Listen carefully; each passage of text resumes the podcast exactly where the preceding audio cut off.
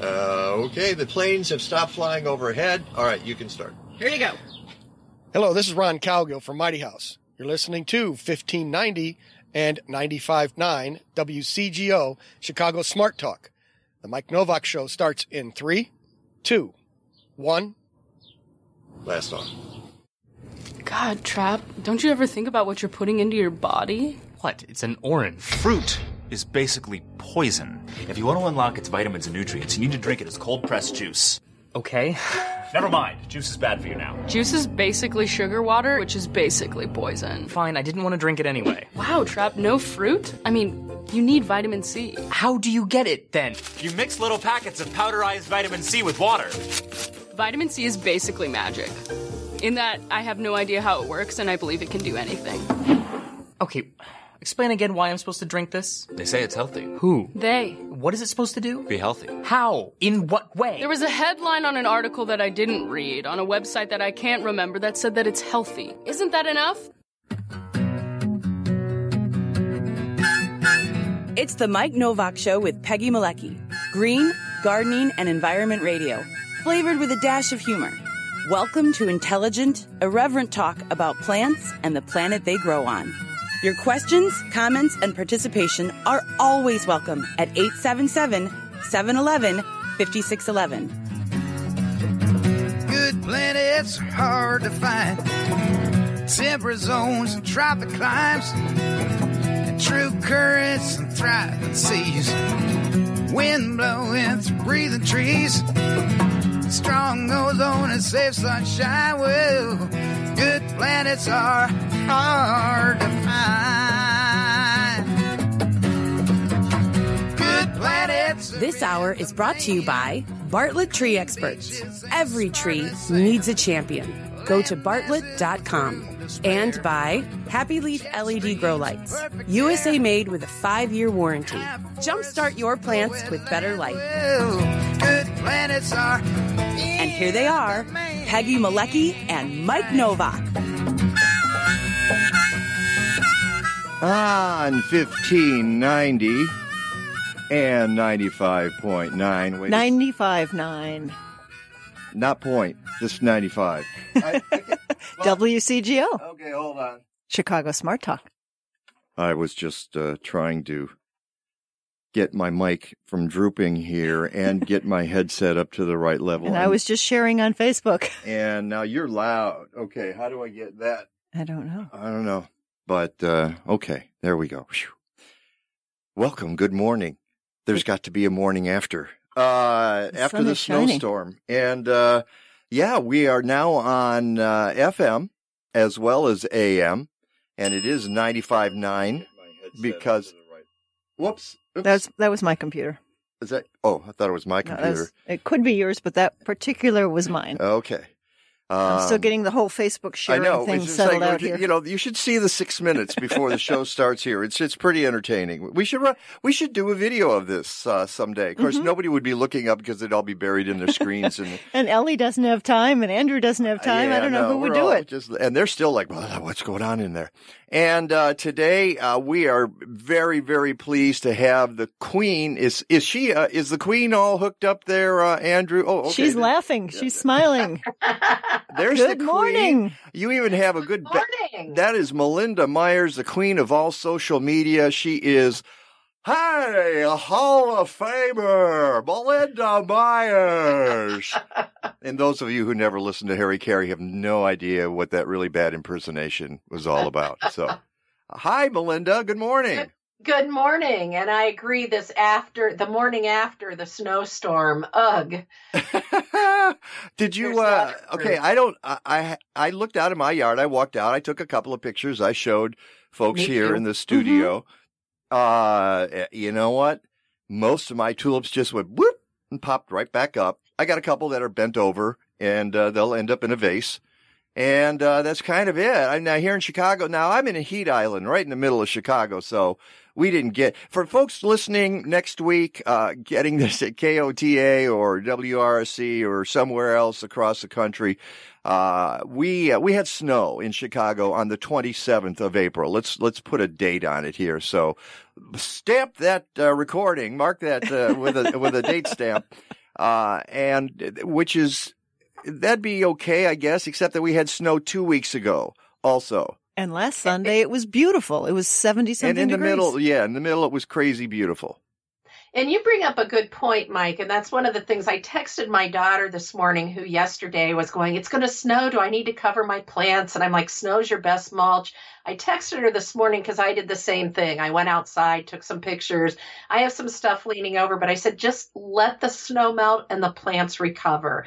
You know, we do more damage trying to shake the snow off our plants and standing them upright. Nature will take care of it. So, for any of you that are looking out the window going, oh, my tulips are laying over, my bleeding heart we're laying over, they'll pop back up without our help. You know, it's not ideal for gardeners or the gardens to get snow at this time, but it's happened before. And some of you may remember the May 10th snowstorm that just destroyed a lot of trees because they were totally leafed out. So yeah.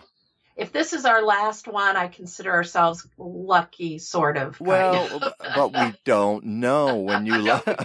I'm trying not to whine, but I was doing a lot of that yesterday. Well, we, as we know, the polar vortex has gone rogue, and that's kind of kind of what's happening here. Well, yeah, it's all wobbly and stuff, and so it comes down and uh, and it swipes at us, and then it goes back up, and then we have to deal with that. So. Uh, we're going to take a break. That's Melinda Myers. As I said, she's a very fancy uh, horticulturist. And, uh, I'm a and friend of yours. Hall of Famer, Melinda Myers. and uh, we're going to talk about more about keeping your plants healthy when it gets hot and cold and hot and cold and hot and cold because it's spring in the Midwest. It's the Mike Novak Show with Peggy Malecki. We'll be right back. Smart farmers know that good growing starts with good soil biology. And you can't do better than with products from Tainio Biologicals, the industry leader for 30 years, now available through Blazing Star. You'll find soil and seed inoculants, growth promoting enzymes, foliar fertilizers, and biostimulants. Whether you're conventional, organic, or in transition, learn about Tainio's biological farm management system. Go to blazing star.com and while you're there, check out their pollinator packets. A good day's gardening can sometimes be a bad day for your muscles and joints. Dr. Bonnie Flaster is a chiropractor who uses gentle, non force adjustments to relieve pain. With 29 years of experience, she relies on a variety of treatments, including low level laser, acupuncture, and gentle chiropractic.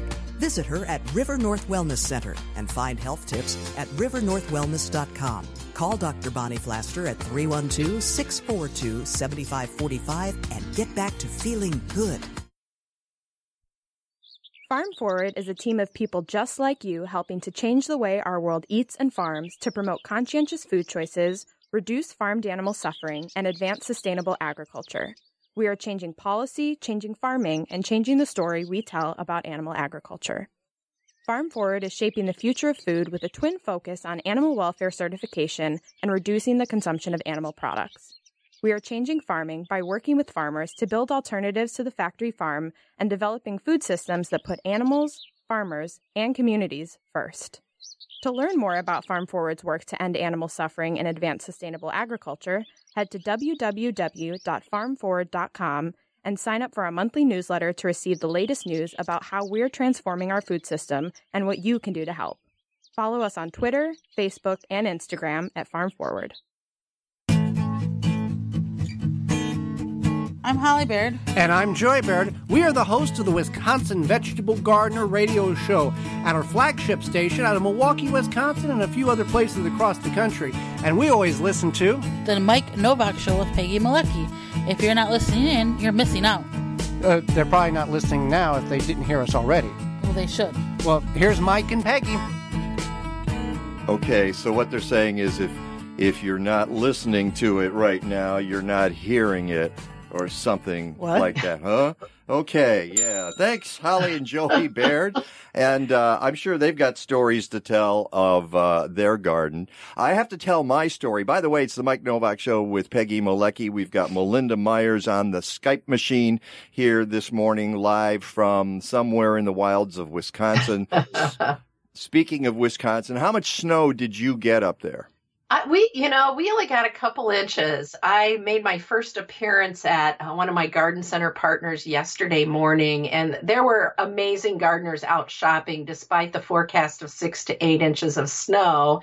And it really didn't start snowing till late afternoon, and we only have a couple inches, and it's supposed to be in the 50s. It's about 48 now.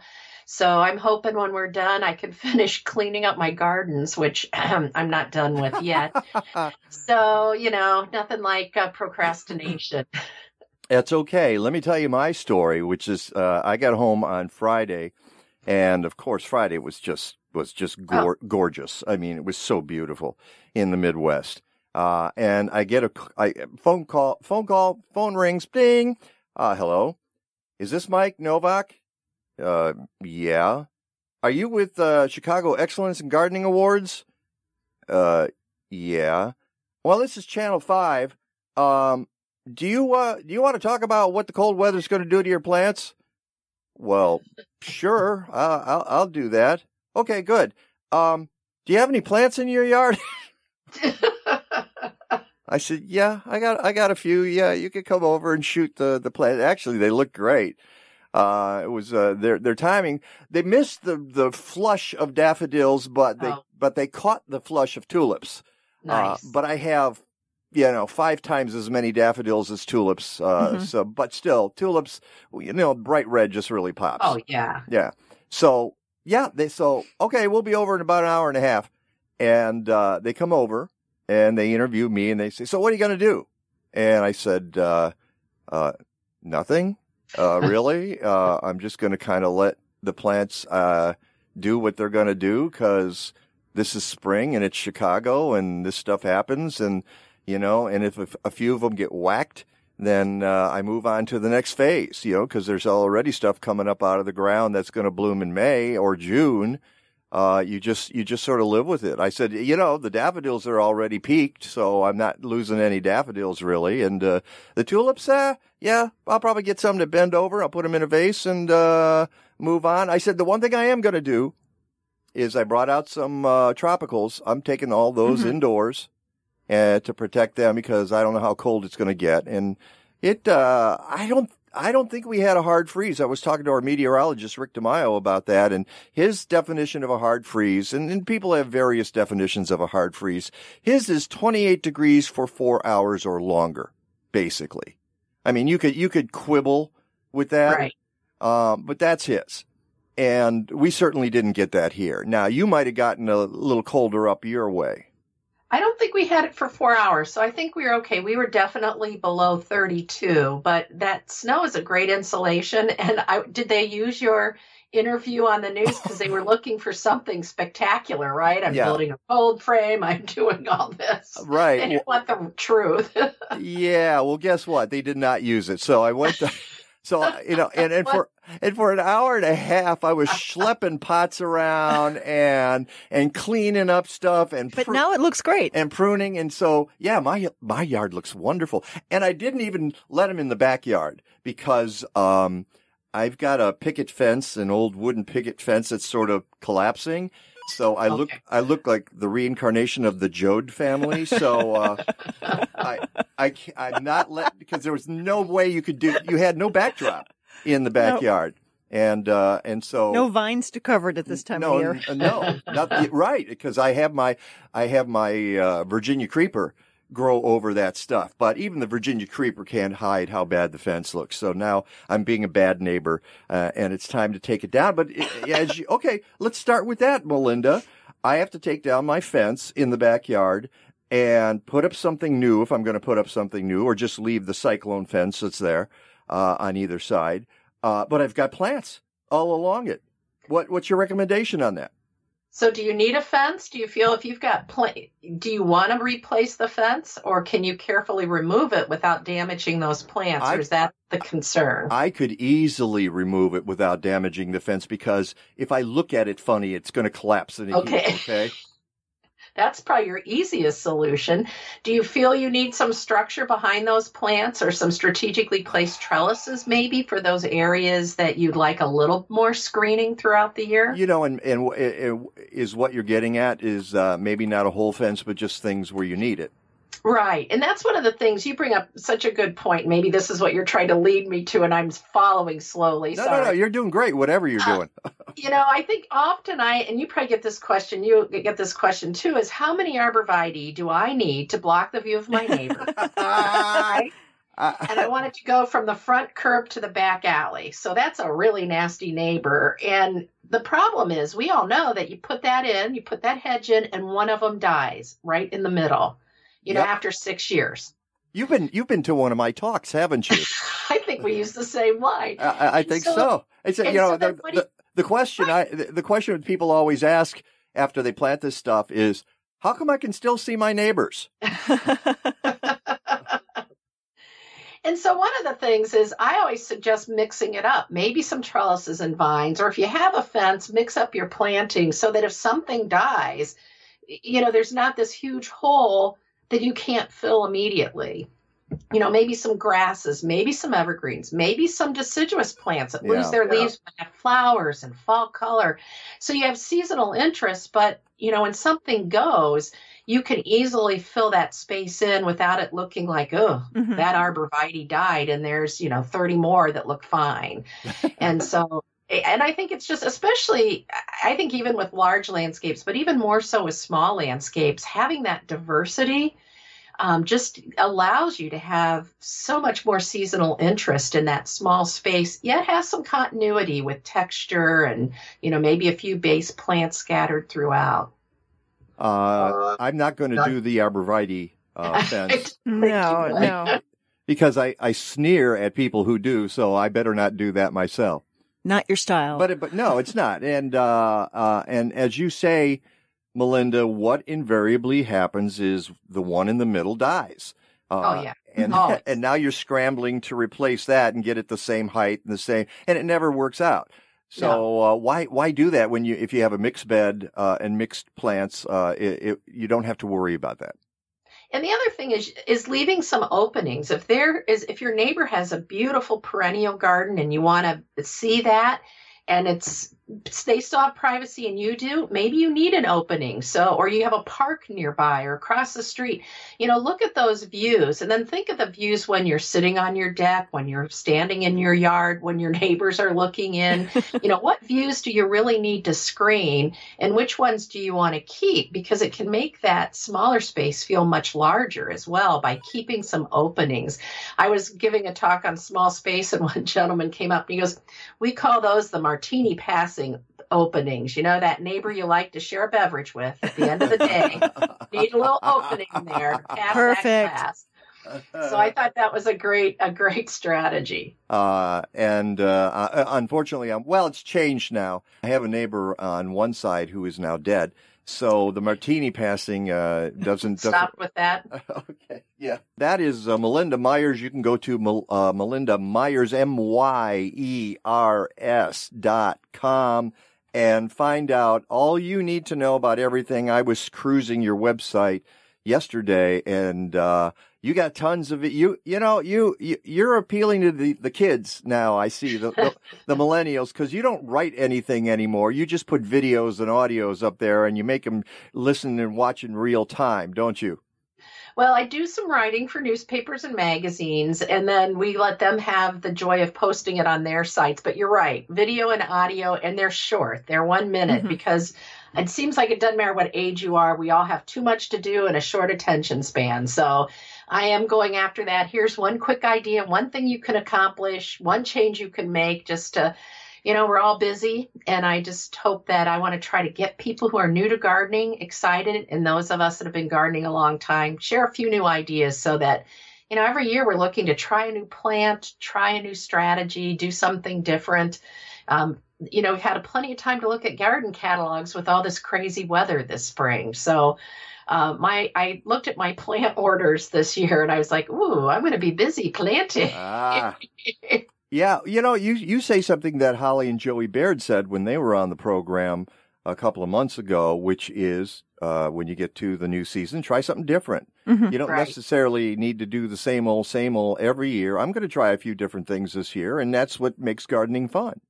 Oh, you bet. You bet. And I and I was working at Ebert's Greenhouse Village up one of the garden centers here in Wisconsin. And I was not going to buy any plants because I knew the snowstorm was coming, but all the cool stuff you want to shop early. So Yeah. so I ended up with a car full of plants that are now in my shop that are under some lights that I'm like, why? Uh, but they were going to be gone, you know? So there was a new sedge. Um, I forget the name that was chartreuse that will look beautiful against my red house. I had to buy it. They only had a tray that they bought in this year. So Mhm. I bought a few of those and, you know, all these new plants that I haven't grown that, you know, part of it is we have to do this, right? So we can talk about them and tell people how The- they grow. And, and That's they have my excuse anyway. and they have this habit of just jumping into your car. Thank you, Peggy. I thought that was just me. So now you've confirmed it's the truth. And and in my house, they have a habit of still being there in 2023, uh, still in the pot. And I think, oh yeah, I, I guess I should get that in. And it's still alive because I water it, you know, Mhm. through through through many summers. And I say, I'm going to find a place for that plant one of these days. Oh, I, I moved some stuff from my old house and I've been here since 20. I moved plants in 2013. So I have a few of those Ah. too waiting for a home. uh, that's just sad, you know. But but sad. but you know what? It's it's very funny because I I do some garden talks, and in one of them I have a photo of a flat of flowers, and it's sitting on a bench in my backyard, and I said. Uh, that's my new style. Uh, you don't even need to plant them now. You just leave the flat on the bench, you water it, and you keep it going. And I said, how many people in the room do that? And like a bunch of hands went up. Oh, so bet. Yep. I'm not the only one who ends up doing this. So folks, as long as you're keeping it alive, it's everything's good. It's all good. And you found a good spot for a fellow horticulturist told me he has the flat garden, but he puts all his flats at the end of the garage. And when they have company, he has, or at the end of the drive. And when he has company, he has to move them out of the way and then back into the driveway. And he says, after a whole season of that, I end up throwing them in the compost pile, the annuals at the end. So he's mm-hmm. enjoyed a beautiful garden at the end of his driveway, but he has to move it if they need it for parking. So you're much smarter. Put it on a bench where you don't have to move it as often. Or or put it in a in a wagon so you can just move the flats around your Oh. yard. even better. And that's so trendy right now. So you're even trendy and functional. And and by the way, folks, uh 877-711-5611 if you want to talk to Melinda Myers. Hey, we got her on here for a little while and she's got all the answers, all the answers. pressure, pressure. Every single answer you ever want. Uh, you- You're looking at me as if something's coming in on Facebook or Yep, we have a comment uh, about screening the neighbors from Scott, who Oh. suggests leatherleaf viburnum, hornbeam, and a tall trellis that exceeds the height of a legal fence. There you go. How about that? Very nice. And what a nice combination, a small scale tree. So for small scale gardeners, hornbeam is such a Uh, nice. are you plant. beeping or are we beeping? Oh. That's being my phone's off and I'm sorry, but I'm bearing it under all my stuff and so somebody somebody's calling you directly and saying, "Hey, Melinda, you're on the radio." exactly.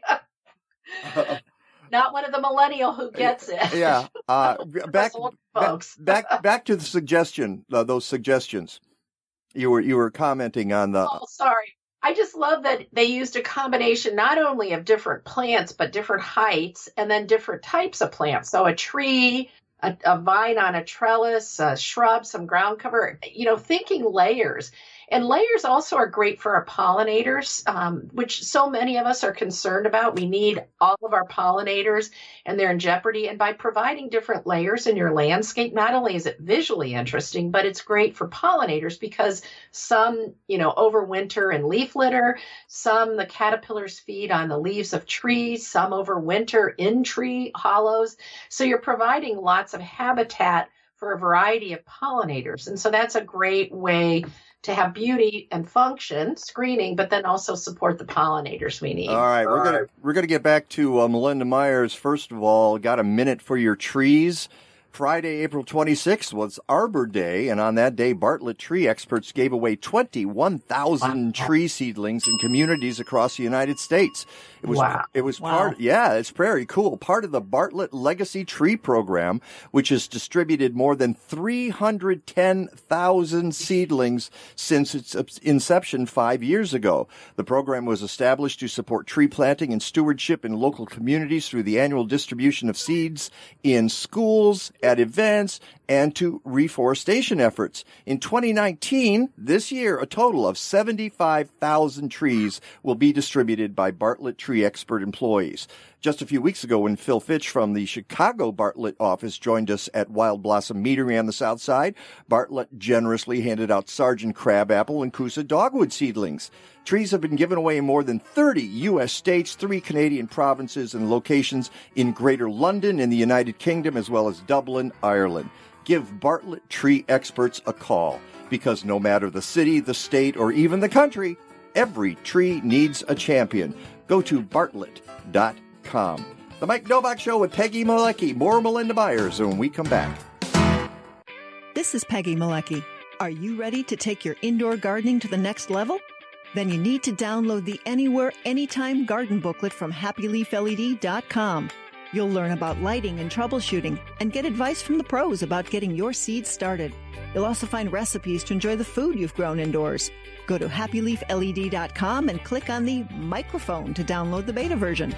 Jumpstart your seedlings with better light. HappyLeafLED.com.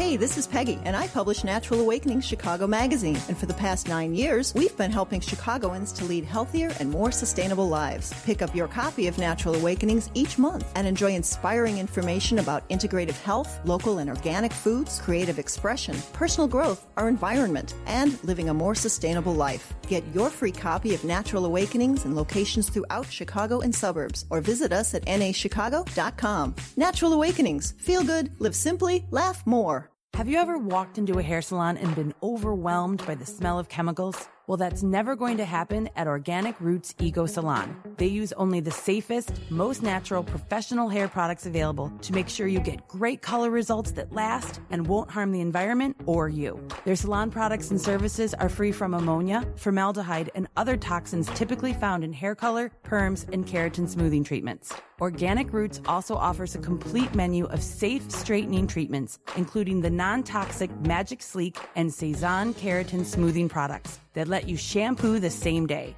They even repurpose hair clippings, recycle product containers, and use LED lighting. Now that's green.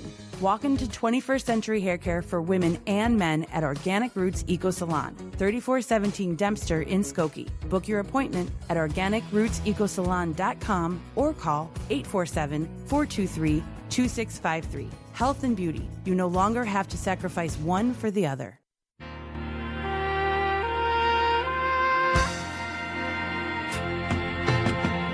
There's got to be a morning after.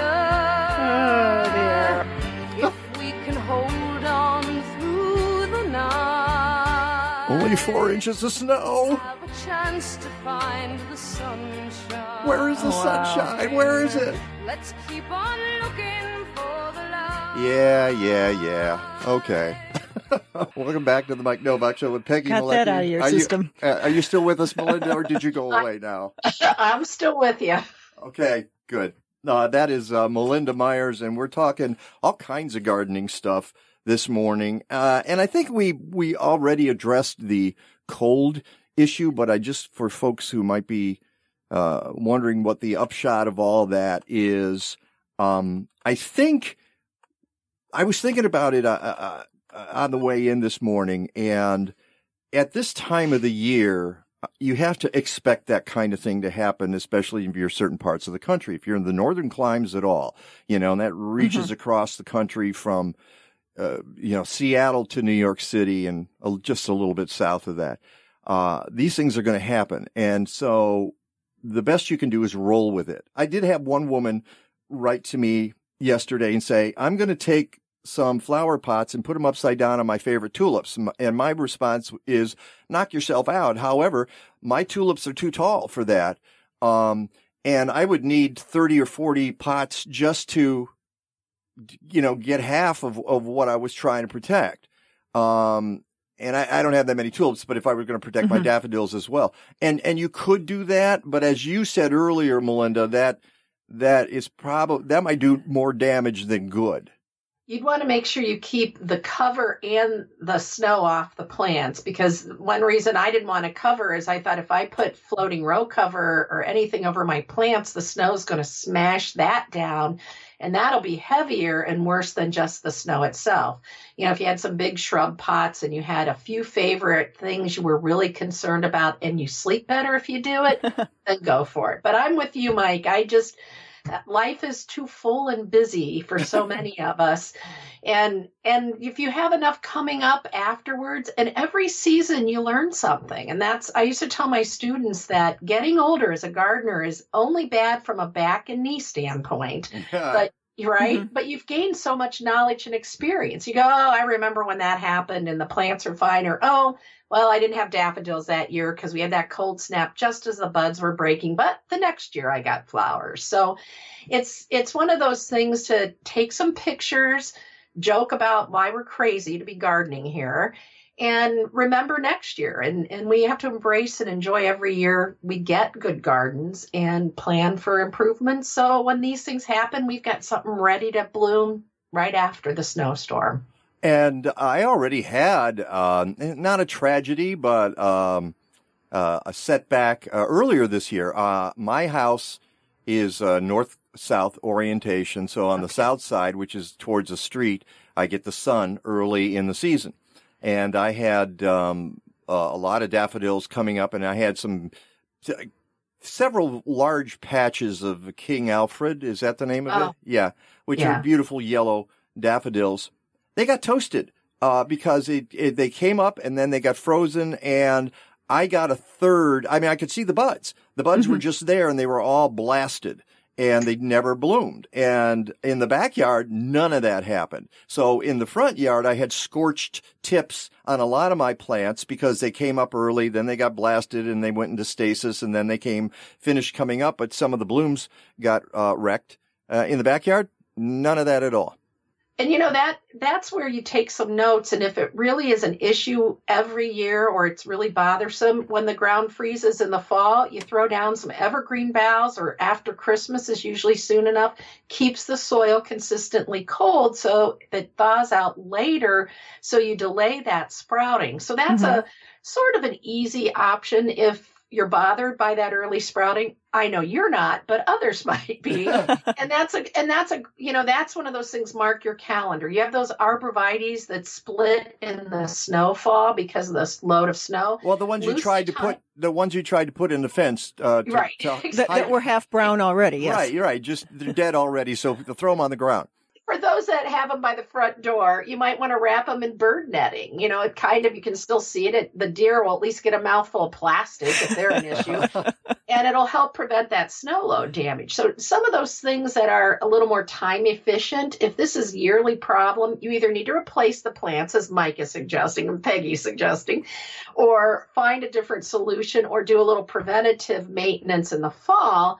So when spring rolls around and these late snowstorms or the heavy weather hits, your plants are protected as much as possible um, with the time you have available to intervene. Uh, and then it got me thinking, okay, that's spring, and you roll with it. You just you get Mhm. snow, you get some cold, and You and can't do a thing about it. you can't it. do a thing about it. You True. you know, be careful how early you set out your uh, tropicals, like I did. I had to get a bunch of them put back Mhm. indoors, but you know, as soon as it gets back into the, the 50s and 60s, I'm going to put them outside again because what I found about most of those tropicals, they can take it, uh, temperatures down to 45. Uh, and they, they do fine. It's not, it's really not going to hurt them. You just have to be aware of when it gets to 35. Then, you know, there's, there's the difference. Uh, but the difference I was thinking is in June and July. So you're, yeah. yeah. so you're in June and July and now you're used to 70s, 80s, 90s and suddenly it's going to be 45 at night. That's a, that's kind of a different story, isn't it? You bet. And one of the plants that really I hear the most complaints about are tomatoes. So people, mm-hmm. even if you wait till the soil's warm and the air's warm, you plant them out and you mention. so we have those cooler nights in June and early July. And you may get some brown spots on your tomatoes. It delays the harvest. And that's, I think that's the one plant people invest effort in to try to get an earlier red ripe tomato off the plant. And so a lot of times I'll cover my plants, even though I wait till Memorial Day, I'll cover them with floating row cover or wrap the tomato tower with some floating row cover just to give them that added warmth. So when we have those cooler nights, the plants aren't stressed. And so I will get a good harvest at a reasonable time frame rather than waiting till September 1st, like we have some years. Mm-hmm. And that and it might be worth the effort for you. There's lots of new innovative products. Wall of Waters have greatly improved. Uh, red tomato mulch will reflect some light and that helps increase the productivity. So there's some things that if you really want to push a few plants and give that protection, that really works well. But you're absolutely right. Those cold nights or cold days in the middle of the summer really put a lot of stress on our plants and can cause some discoloration on leaves, can interfere with flowering um, you know, and growth as well. And and you mentioned floating row cover for for people who are novices. What's a floating row cover? Thank you. It's it's a product. It's a polypropylene spun product. It, if you sew or you look in the interfacing in the, your shirt, it looks like uh, interfacing. And so Pellon is what I used to we used to buy when I was sewing a lot. And it lets air, light, and water through, but it captures the warmth by the plants. And another good use of this, so that's great for jump starting the season. Protects plants down most of them to 24 degrees. But I'll also use it um, to keep cabbage worms off my cabbage, Brussels sprouts, broccoli because the adults fly around, lay their eggs on these plants. The eggs hatch, those cabbage worms eat holes in our and our cabbage. When you're cleaning your broccoli before you serve it, you might find that extra protein, hopefully before you serve it. and if you cover your plants and anchor it, it helps prevent the adult from laying their eggs. Also great for Japanese beetles on bush beans because again, the Japanese beetles fly in and land on the plants and do the damage. And beans don't need to be pollinated by bees. So you could cover those plants and keep the Japanese beetles off. You could do that with your basil as well to prevent damage so that you're not using chemicals and you're still having a good harvest and at least reducing the damage that those beetles are causing. You know, you mentioned Japanese beetles. Oh, I, know, sorry. no, no, that's okay. Uh, folks need to. I've I've had questions about that. Uh, and people say, well, how can I get rid of Japanese beetles? And I say, uh, they're here to stay. Basically, exactly. mm-hmm. uh, you can't. Uh, you can mitigate the damage, as you say, by putting a, a floating row cover on there, uh, or other strategies. I, I, wouldn't spray anything. I've had entomologists tell me, why would you do that? They're only around for a few weeks and you're going to cause all kinds of collateral damage. So that's crazy the best thing you can do if you're going to practice um, uh, IPM, which is integrated pest management, I, I tell folks, okay, what do Japanese beetles like? They like roses, right? So if you're if you're going to follow IPM, uh, stop planting roses, okay? Just get rid of those suckers. Uh, now I know nobody's going to get rid of their roses, or but so you know I know people that'll have 20 roses in their backyard. Maybe you have three, uh, and maybe you don't have as serious a problem. But but the point I was going to make, and you can comment on that in a second. The point I was going to make is that you know people say, well, you're in the city, it's tough growing in the city. You know what? I don't have Japanese beetles in the middle of Chicago. They do not come here. I don't know why. I've seen very hmm. few, and now that I've said that, of course, I'll yeah. get an infestation. I was going to say they're, they're on their way now. They're uh, booking their tickets. Uh, yeah, I don't have rabbits. I don't have deer. And I know there are people in the city who have mm-hmm. rabbits. You've got rabbits. You're not in the city, but no, I have chipmunks. You have. Oh, that's right. You have I, chipmunks. The coyotes take care of the rabbits, but I have chipmunks. Ah, and uh, I, that's it. I mean, I've got the crazy squirrels who who do that stuff, but um, uh, I don't have some of the problems that people in the outlying areas have. So I I I empathize, but I haven't had to deal with that. You know, and a couple things too. Uh, Japanese beetles will feed on like it's either three or 500 different mm-hmm. species mm-hmm. of plants. So to think you're going to manage them totally is unrealistic, as you mentioned, Mike. I was reading some research out of the University of Minnesota, and they were finding if you manage early populations, so you, you know, usually, you know, when they usually come around for us, it's usually the middle of July. Mm-hmm. So if I start watching in early July and I take care of that, the first few I'm finding, they found that they fewer of them follow into your garden, so they'll go elsewhere. So Yeah. they're not inviting their friends in. So right. And and managing can early and a, a and I know it's putsy, but there's some sense of revenge. A can of soapy water, right? Yep. Early in the day, that's when they tend to congregate. They're easy to find because, as somebody points out, that they eat and mate in broad daylight all day long. Easy to find. So knock them into that can of soapy water. Easier on a rose or a hibiscus as opposed to a birch tree or a linden. Or Linden, right. right. All right. I got But to let's you let's get to that. early. I got to take care of this. Let let me Sure. take care of some business. We'll get back to Japanese beetles with Melinda Myers.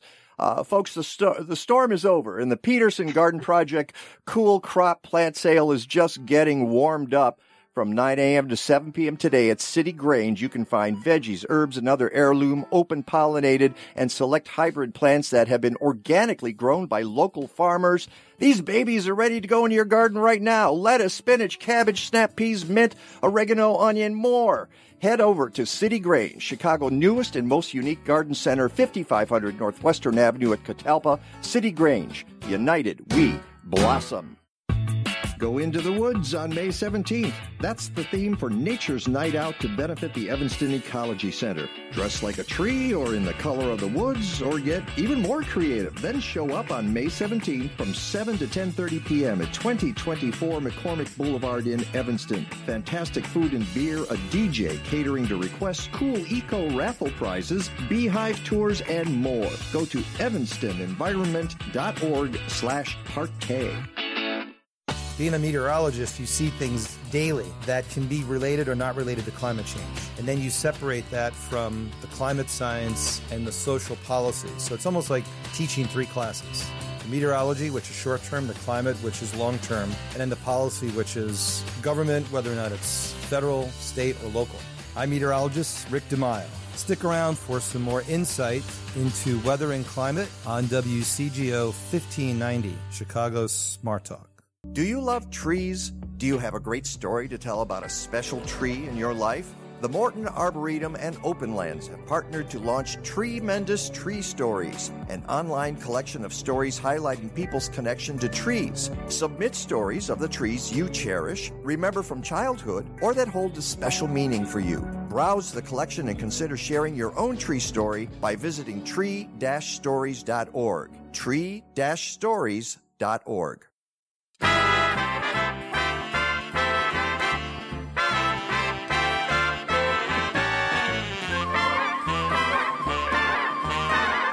Ladies and gentlemen, it's the Melinda Myers theme. Cavios live most everywhere, from Zanzibar to Berkeley Square. But Patty's only seen the sights a girl can see from Brooklyn Heights. What a crazy pair. I've decided this is your your theme song, Melinda. Okay, I couldn't hear it, so for oh, some Oh, oh, we're playing the Patty Duke theme Oh, okay. that we played uh, last time. Uh, identical cousins. Exactly. There, yeah. that- uh, yeah. So that's now your sort of unofficial theme. That's Okay, that's cool. That's- that's from my my childhood. Yeah. wow, Patty Duke show. I haven't thought of that in years. Um, I know. no, nobody has except me. So, 'cause I got this crazy and I music the here. theme song. I can sing it, so that's Uh-oh. a sad statement on my life too. I- I- as I've said many times on this show, I know the words to my mother, the car. So there you go. I, I, I You win. win. I Oh, win. Yeah. Okay. Uh, uh, I want to real very quickly before we get back because I want to ask uh, a question about trees and cold here in a second. Um, and we mentioned the uh, Peterson Garden Project Cool Crop Plant Sale, which is on at City Grange today. Boy, they had snow yesterday, but you know what? The crowds are going to be there today because it's sunny. It's going to be 50. Um, this is the perfect time to get those veggies. Uh, the, uh, we, we, we broadcast live last week at City Grange. What a great place. Uh, 5500 Northwestern Avenue at Catalpa. Uh, there is valet parking on the weekends. How cool is, Wow. yeah, not only that, they, they're very much into the millennial thing. They deliver. They will deliver your plants. They're trying to get people to come up on mass transportation, do an order. It'll end up at your house. How Oh, cool. How, excellent. isn't that a great idea? So Plus, they're providing early crops to grow, which it, they're hard to find ready to go. You usually have to do seeds, and so that's wonderful. Well, it's part of their connection with other not-for-profit organizations. In this case, uh, Peterson Garden Project, which has its plant sale every year. There's a cool plant Mhm. sale now, and when's the hot plant sale? Is May 11th and 12th, Uh, provided we don't have snow. provided it's not snowing in May. Uh, and, uh, and so they're working with Peterson Garden Project and some other groups like, uh, Slow Food Chicago and, uh, Get Growing Foundation. right. And, uh, Green City Market Mhm. and, uh, others. And so they're using their, uh, retail space to help these other groups. And the uh, Peterson Garden Project sale would be going on anyway. And so now it's got a home at City Grange. So this is really, really cool. that is wonderful. All It's a great opportunity for gardeners, new and experienced. You had a question from Joey Barrett. Joey Baird is asking, uh, he's going to be using weed cloth, weed barrier for the first time this year. What are some of the do's and don'ts with using uh, a weed cloth barrier? I'm guessing in his vegetable garden, since I would that's presume, yes. their thing. hmm Um, well, weed barriers don't improve the soil, so that's always one thing to keep in mind. Um, early in my career, I was an extension agent and started the Master Gardener program in Milwaukee County, and we had a gentleman that always used it in his vegetable garden with great success keeping the weeds down. He'd prep the soil, used a lot of organic matter, um, planted his vegetables, and then he would take it to the laundromat to wash it at the end of the season. Now, at that time, I was using the laundromat, so I wanted to make sure I wasn't following him um, with that. But he had great success. Um, I'm a big believer in organic mulches just because I feel like our soils need everything we can use, do to improve them. So as long as you're doing soil prep before or after, you know, you remove it, that's my, those are my concerns. Mike, I'm sure you have some thoughts on it as well. Well, actually, what I was I was uh, looking at is a couple of other questions that that came in. Um, uh, but okay, now of Well, course I lost and then, them. then we had, while Yes. you're looking for that, Amos uh, That's- those- says those are he's, the questions, he's yes. using newspaper to a- act as a weed barrier. Any thoughts? Yeah, but but no no no. But before you go to that, look at the one right above that, which I've I've like so suddenly lost I don't all those have one. What? It was uh, no sheet mulching. Oh, just say no to sheet mulching. Right, and this is all From Wayne. from Wayne, and and this is all of a piece. I mean, it's all kind of the same subject, right, Melinda? Uh, You know, if I and I know what Wayne's referring to. He's probably been to the Garden Professor's blog, and uh, Dr. Linda Chalker Scott is uh, is. Why some- are we hearing birds? I don't know. I I got there's birds. We're hearing. okay, that is not me. All right. I'm not whistling.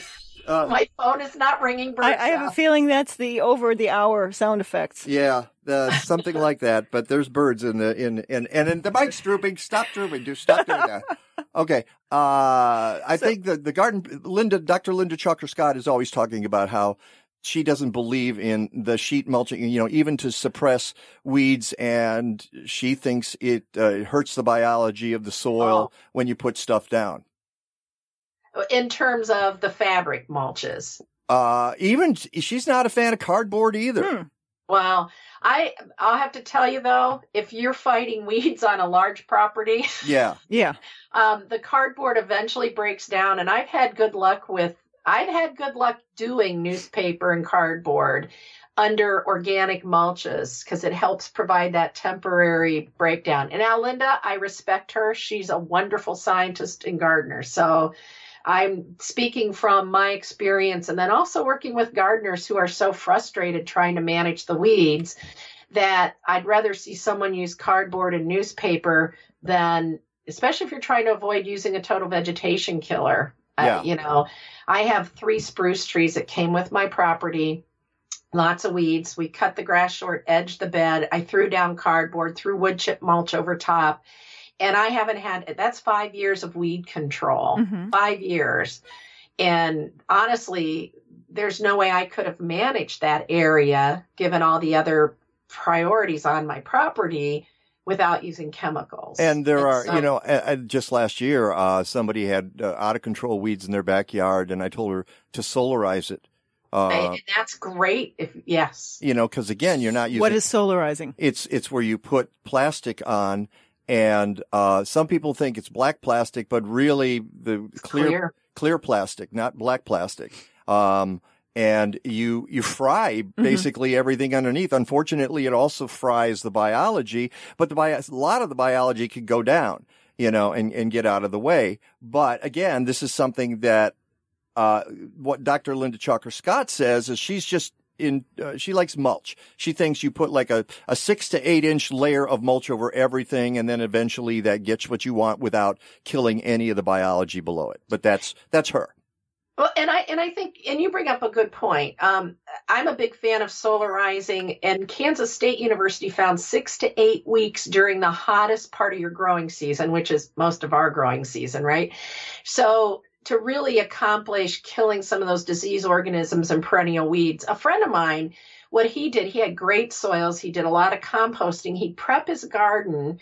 He'd cover it with clear plastic for two weeks. A lot of those annual weeds would sprout. He'd lightly cultivate so he didn't bring more weeds up. Right. Then he planted and he used organic mulches. So I think I, I think one of the challenges we have so many different situations for growing and so many different schedules and experience that one of the things I try to do, and I think you do too, Mike and Peggy, is try to give people options, the pros and cons. You're going to decide what you're going to do anyway. So let me help you see the pros and cons of the different various techniques. Some people are more willing to live with weeds. I'm I have a very high tolerance for problems in the garden.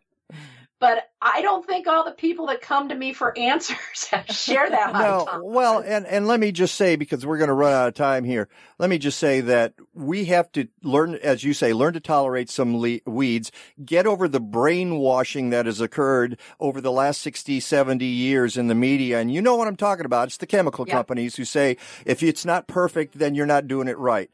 So Exactly. so use Exactly. use some of these other techniques and use your noodle, as Melinda says.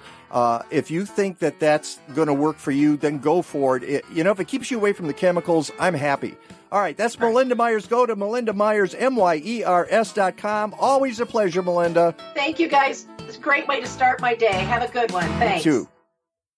Captain's log, stardate 42326.1. The Enterprise is under attack by an apparently hostile life form. Mr. Worf, status report. They appear to be perambulating vegetables. We are being stalked by stalks of asparagus. That is incorrect, Mr. Worf. Mr. Data, be more specific. Asparagus officinalis, or killer asparagus, was the subject of a very popular 21st century tome by the brilliant author Mike Novak. Mike Novak. I'm familiar with his work. Of course, Attack of the Killer Asparagus is required reading at Starfleet Academy. Tell me more, Mr. Data. He has been variously compared to Mark Twain, Dave Barry, and Gwynok of Ninglador. Captain, shields are failing. Thank you, Mr. Worf. Mr. Data, options. Captain, it seems to be available online at aroundtheblockpress.com. What do they have to say? Hmm. It appears that Mike Novak is a slapstick every gardener, taking all our self delusions, mishaps, and confusions and playing them for big laughs. That's not very helpful, Mr. Data. No, it is, however, highly accurate.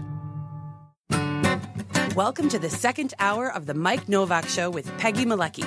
This hour is brought to you by Bartlett Tree Experts. Every tree needs a champion. Go to bartlett.com. Here they are again Peggy Malecki and Mike Novak. All I need is good food to eat and make me healthy, wealthy, wide awake. Lettuce, tomatoes, root and bacon. What about those sweet potatoes? All I need is good food to eat. All I need is good food to eat. All I need is And welcome back to the Mike Novak Show with Peggy Malecki on a sunny day. A lot of that stuff's going to melt. It's the sound of meltwater everywhere. Everything's cool, folks. Everything's cool. Don't worry about it. Uh, in fact, you know what I was thinking about, and we'll talk to a couple of folks in just a couple of minutes uh, who were involved in a workday yesterday. Yesterday, the 27th of April, uh, a lot of work days were scheduled because this was uh, Earth Day week and Arbor Day week. Uh, and I get these notices all the time, and everybody and their brother was out doing work days tomorrow or yesterday. And I'm wondering, hmm, were they really? uh, and uh, I wonder how much actually got done. I know one of them was an Indian Ridge event, and in uh, just a few minutes, we'll be talking to Paul Botts from the Wetlands Initiative and Teri Valenzuela uh, from the from Audubon Great Lakes about what's going on. We and we've talked a lot about what happens is goes on on the south side, southeast side of Chicago, Calumet area, that sort of thing. Um, as you know, very uh, degraded areas, uh, or is it de- degraded, uh, or both? Uh, and what? Why don't you just tell me? uh, oh, he had to run. That's okay. We were going to try to get Scott Jameson on the phone from Care Trees because one of the questions was about uh, it was from Rick DeMaio, right? Yeah. Um, and uh, about tree buds, and I, you know, I, I think it kind of depends on whether you got a cold, whether we got a freeze here. I'm thinking the Chicago area, Mhm. uh, all those tree buds are fine. Yeah, far western suburbs may have. Uh, who they knows? got down to. I was checking Naperville was like 29 on on the weather app. Yeah, we were. So I was kind of hoping to get uh, uh, Scott Jameson from Bartlett Tree Experts to talk about um, what might what folks might expect with the cold and and some of the tree. You know, maybe our next guests have some information, but I figure get a certified arborist uh, on board and and maybe Skeet is listening because he's going to be on the show in a couple of weeks. Um, I, we're, we've got more Bartlett Tree Experts, uh, and you know what I'm going to try to do with that. I want to get the uh, tree guy from um, KOTA, Oh yeah. Dave Johnson. Dave Johnson, the tree guy. Um, where we bro- our show is on uh, KOTA in Rapid City, South Dakota, and they're that one of their major sponsors is uh, Johnson Tree Care, um, and that's an area where Bartlett is not available. So I thought let's let's get the tree guy, Dave Johnson, and Skeet here in the studio eh, to compare notes on the stuff they see um, in their various Mhm. areas. You know, that's the Black Hills. Yes. Um, and I'm sure they're dealing with uh, some of the same trees, but a lot of different trees. And I, it would be kind of interesting to hear what concerns are there. So I'm going to try to get a hold of Dave Johnson, the tree guy. Tree guy. Um, I see you put this out. Let's remind people that we are not just on 1590 anymore. Where this is not your mother's radio station, AM radio station. It's also an FM station, right? Yes, 95.9 FM. So uh, WCGO is now. In fact, they even changed the Facebook page. I've noticed. Mhm. Uh, I couldn't find it last week. Nobody. The actual name of the Facebook page has changed too. Yes. I know it, and nobody told me, and there I was trying to find it, and I was like, "We don't exist anymore." WCGO Radio. It's now WCGO Radio, um, but on 1590 AM, 95.9 FM, and the, it's a small FM uh, signal.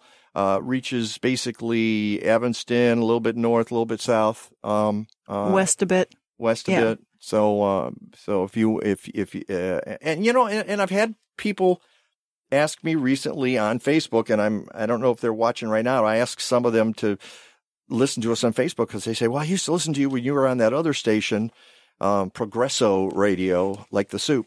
And, um, uh, I say, well, why don't you just listen on your smartphone? I mean, it's not hard these days. Basically, you just go to Facebook because we stream live every week on Facebook. And if you're driving in a car, you sit it on the seat next to you and you listen to the show. Mhm. Or, or in my case, I'm a little more sophisticated. I figure out ways to plug it in, Yeah. so you can hear it on the radio. But you don't even have to jump through hoops of fire to do that. Or you can go on TuneIn. Uh, or the TuneIn app, and you, can, and it's so stream live off of the Mike Novak Show. And if you're watching live on Facebook, if you are watching us either from the Mike Novak Show on Facebook or now called WCGO Radio on Facebook, have a watch party. Share it with your friends. You can share this live. You can do a watch party. You can do it later. Yeah. Uh, and it's, and that, what I don't get is, uh, folks say, well, I can't catch you on the radio. I'm like, you got a cell phone. It, that is a radio now. Mm-hmm. It's, if you got a smartphone, you got a radio in your hand and it's really easy to make it work as a radio. So, uh, just, uh, Yeah. either stream simple the face radio app. There's a lot of different apps that you can pull it up on. TuneIn's the easiest one. It's free. and I guess we need to post that uh, on the the website. Explain how people use their phones as uh, radios, but it it really is easy. We got 30 seconds. One more, one more pitch here. Chicago Excellence in Gardening Awards. Oh, open. That's right. We are open for business. We're taking applications. Go to chicagogardeningawards.org and uh, and you can get if you live in the city of Chicago and uh, you can get your garden registered for an award. We've given out more than 100 in the last three uh, two years. This is our third year.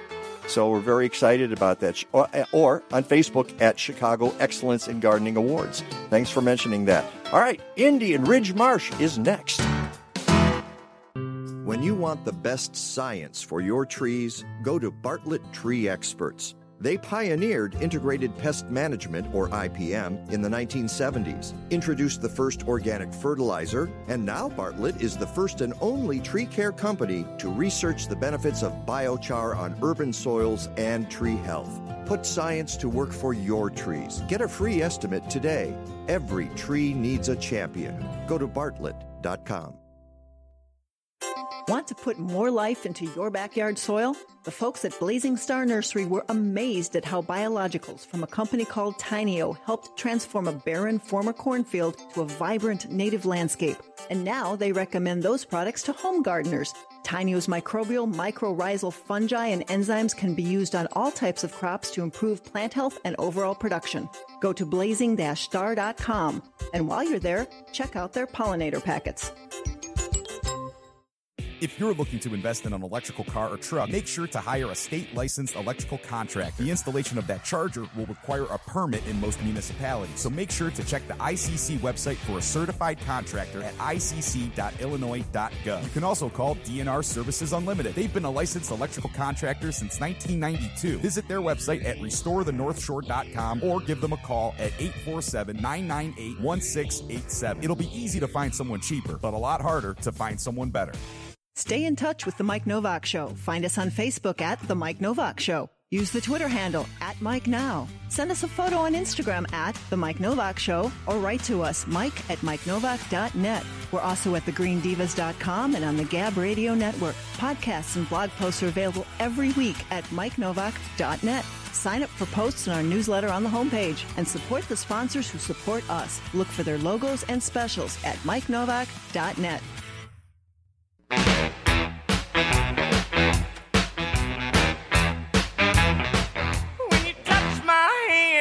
talk sweet talk, I get a knocking in my knees and a wobble in my walk, and I'm trembling and I'm shaking. Yeah, we're all shaking. It's just because it was so cold yesterday. Welcome back to the Mike Novak Show with Peggy Malecki. As you know, on this show uh, over the past several years, thanks to some some good people who have introduced me um, and I guess Peggy to to the south side of Chicago, mainly the southeast side of Chicago. There's some great organizations down there doing great work, like Southeast Environmental Task Force and um, uh, some of the folks uh, associated with that. We know that the south side of Chicago has had its problems over the years. Uh, it's uh, a lot of industry. Yeah, look at that. um, a lot of industry has really messed up the the area, and now folks have figured it out. Um, and they're saying, you know, you know, and as some of this industry dies. Um, we're finding out ways to reclaim some of the land that was polluted and degraded uh, over decades over decades. Just am- amazing stuff. As a matter of fact, uh, we've got a couple of people in the room right now who are working on that. Paul Botts is the president and executive director of the Wetlands Initiative. Um, and uh, Teri Valenzuela is the Stewardship Program Associate for Audubon Great Lakes. Welcome to the program, both of you. Thank you so much. Glad to be here. Thank you very much. And okay, now the first, uh, your first task today is to identify this call. What frog is that? That's what tree frog. Uh, it's it's a wooden frog, that's for sure. You got okay. he wins the prize. Uh, uh, and Paul wrote to me a little while ago and he says, you know, there's a lot of stuff going on south side, which I was aware of, but he said, uh, Indian Marsh is a particularly interesting area, and we're we're doing some stuff there. So, uh, and in honor of that, and we'll get to the book that uh, Peggy brought in. I can't believe she has that uh, that that book there. Uh, we'll talk about that in a little bit. But tell us about the work at Indian Ridge. It's part of a a larger initiative along uh, in the Calumet area, the Calumet Wetland Working Group. Uh, you've got a lot of partners. Some of them are, as we mentioned, the Wetlands Initiative, uh, Audubon Great Lakes, Chicago Park District, Field Museum, Nature Conservancy.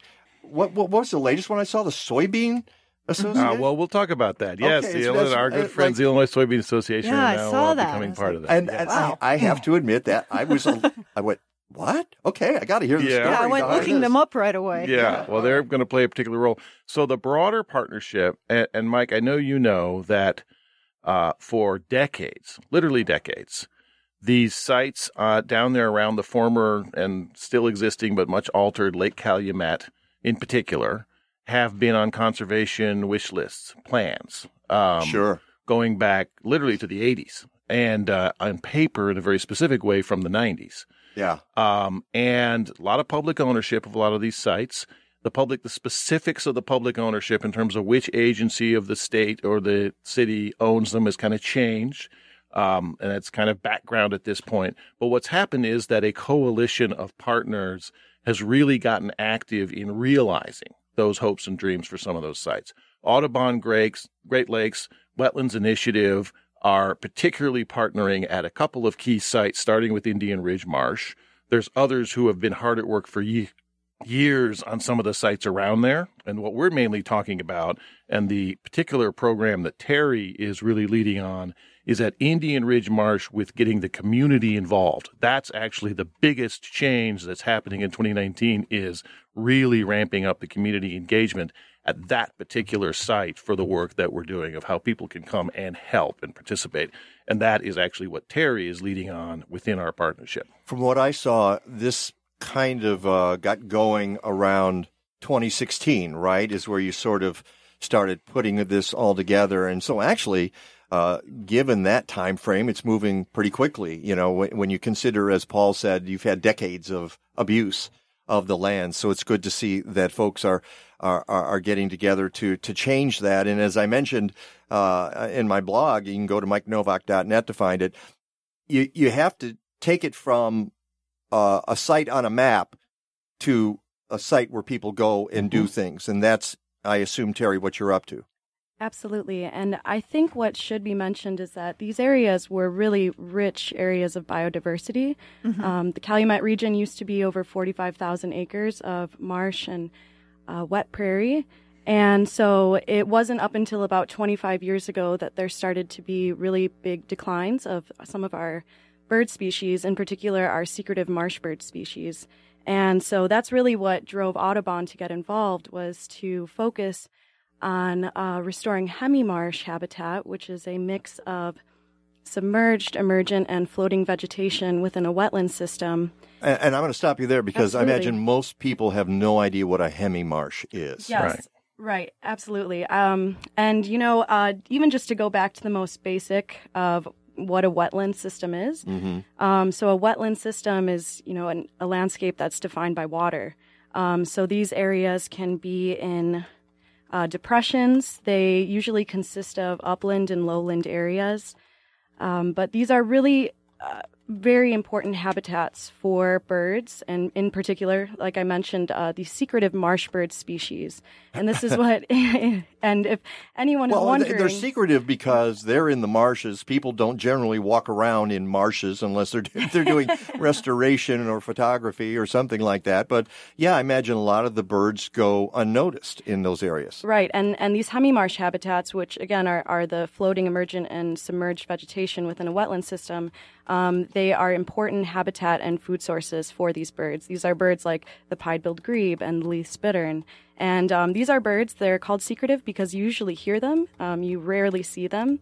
Um, but that's a reason why Audubon got involved in these uh, in these areas. But um, as I was recently reminded of in a conference that I attended, um, if you if you uh, improve habitat for the birds, um, you are also improving these habitat and spaces for um, people, for water, um, Well, for everyone that comes right. you know, you start at the, you start the chain. It, the the plants and the insects and the birds and the mammals and ult- ultimately human beings. Um, frankly, sometimes uh, we we make too much of how we make it human friendly. Maybe we should make it friendly to some of the other critters first, and then we'll figure out how we can add Mhm. humans on, on top of that. You know, I, what I was interested in is the black crowned night herons that you talk about, and what surprised me was that until recently they had there had been more of them in the area, and I and I would have thought, well, you know.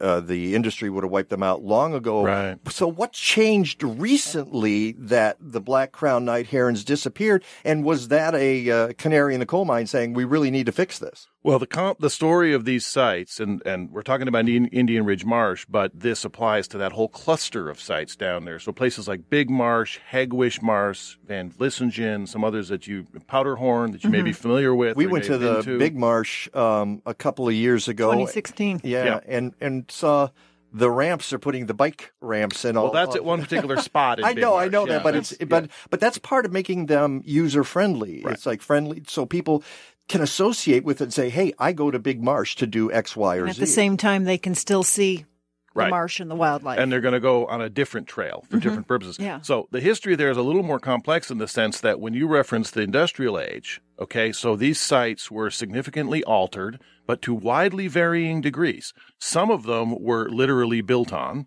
Um, and then the either the coke ovens or the steel mills or whatever different things at different sites eventually later went away, and in some cases they've been cleared, in some cases they haven't. It's a whole mess.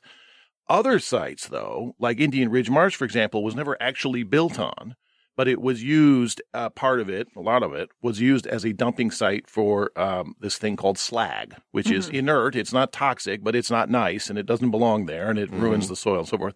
And then there's other sites like Hegewisch Marsh, which were purchased by industry and set aside. They always intended to build on it, never got around to it.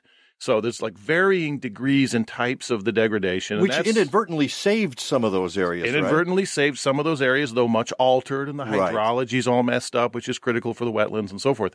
So that's all, you know, 50, 100, 150 years ago. But then more recently, what Teri referenced is, and what you're talking about with the black crown night herons, is there were sites like Indian Ridge Marsh, which had thriving colonies, in that case, a thriving nesting colony of black crown night herons. And then they started going away. And the issue seems to be invasives, a fresh wave of invasives. Uh-huh. So that is literally the canary in the coal mine for that issue at these sites. and what types of invasives? well, in this case, uh, things like Phragmites. Mhm. It's just when we, uh, our crews went in there 2016, Teri, 2016 or 17 growing season, started, we had to clear out a lot of literal junk, like literally hunks of old cars and they- Tires, just I mean, everything, people had yeah. for decades been using it just as a wildcat local dumping site. Bu- Sometimes uh, back in the day, bodies. You know. Well, we didn't find any of those. Although I I will know. say, for my seat, I was a little relieved that we didn't find any of those. But never mind. Um, but they certainly found. I mean, literally a field of Phragmites taller than any of us.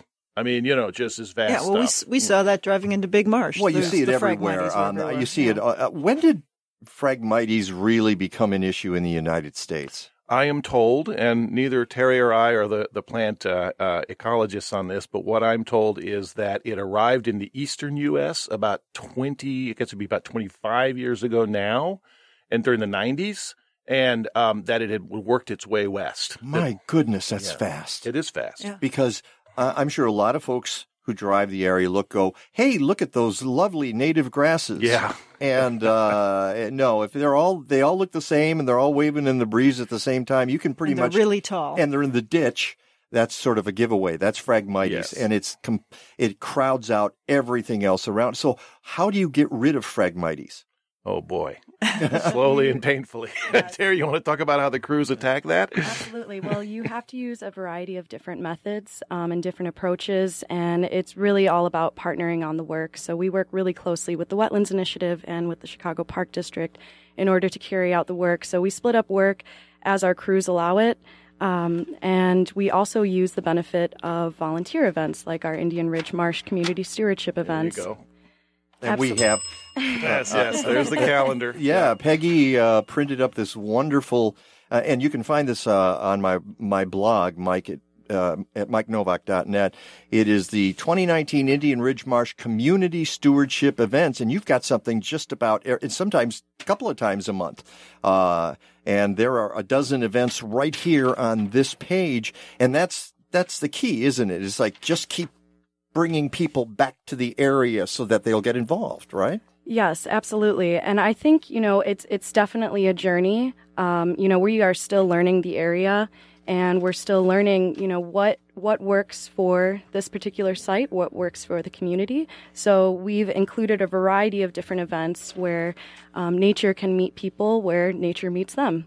Um, we can set you up on a bird walk. We can set you up on a native planting day, on an Mhm. early season seed collecting. I was noticing, all right, uh, and uh, uh, Paul just handed me the sheet about uh, events coming up Saturday, May 25th, which is not very long from now. There's a International Migratory Bird Day. Right, and you're going to have uh, a beginner's bird walk, right? Is that right? Yes, that will be led by our Director of Conservation, Nat Miller, and he will lead us on a bird walk. Binoculars will be provided to all participants, and then that will be followed by a native planting where we will be actually going into some of these wet prairie areas and planting in important wetland species, um, certain sedges, in order to give it.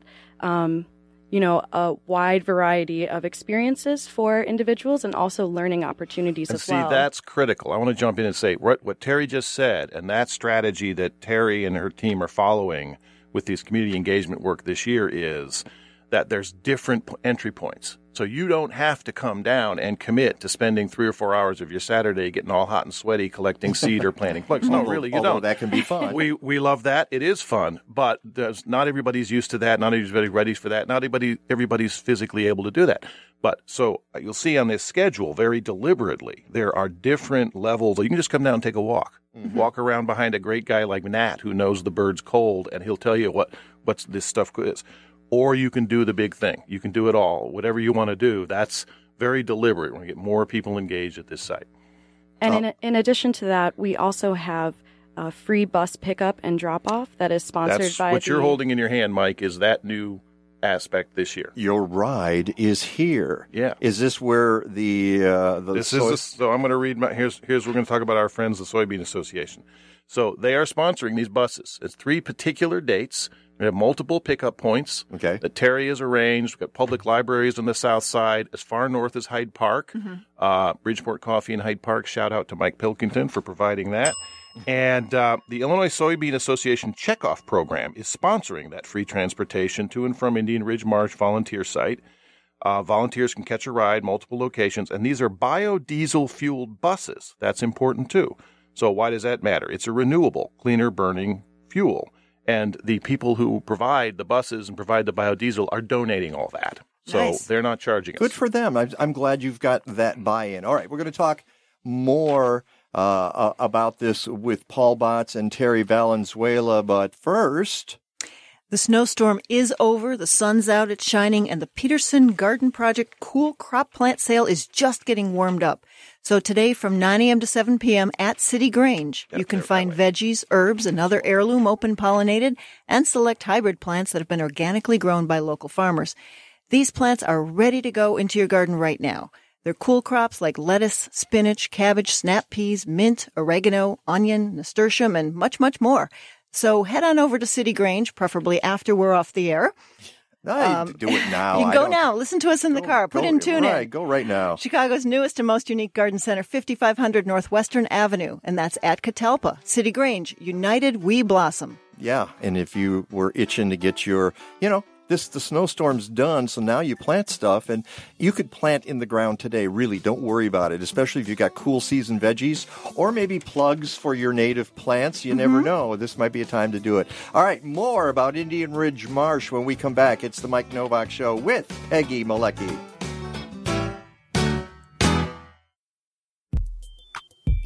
Did you know air pollution from road transportation costs about $1 trillion a year in healthcare? In a Green Diva Minute, you'll learn more and be on your way to living a deeper shade of green. Yes, now is the time to consider buying an electric vehicle, also known as an EV. It's a great way to start to break our addiction to fossil fuels. Even with gas prices below $2.50 per gallon, you can save from $400 to $1,000 a year on fuel costs. The price of EVs has come down considerably, and there are generous federal and state tax incentives. Who doesn't want to reduce health risks and greenhouse gases, save money, and drive a space age cool car? I'm Green Diva Meg. Please visit thegreendivas.com to find useful Green Diva podcasts, videos, and of course, lots of low stress ways to live a deeper shade of green. This is Mike Novak. Serious and even not so serious gardeners in the Chicago area know that there's a year round resource that always comes in handy Chicagoland Gardening Magazine. It's the garden magazine for our region, and it's packed with information about plants, indoors and out. Every issue contains insightful articles by gardening pros, fantastic photos, science, and more. With features like what to do in the garden, design tips, and Chicagoland natives, you're going to be ready to grab a trowel and dig. Even I have a column in the inside back page of every issue. It's practically fact free, and I'm proud of it. Chicagoland Gardening Magazine, a publication of state by state gardening magazines. Go to ChicagolandGardening.com and get a subscription. If you're in other parts of the Midwest or the South, try one of the 21 magazines in those regions by going to StateByStateGardening.com or call 888 265 3600.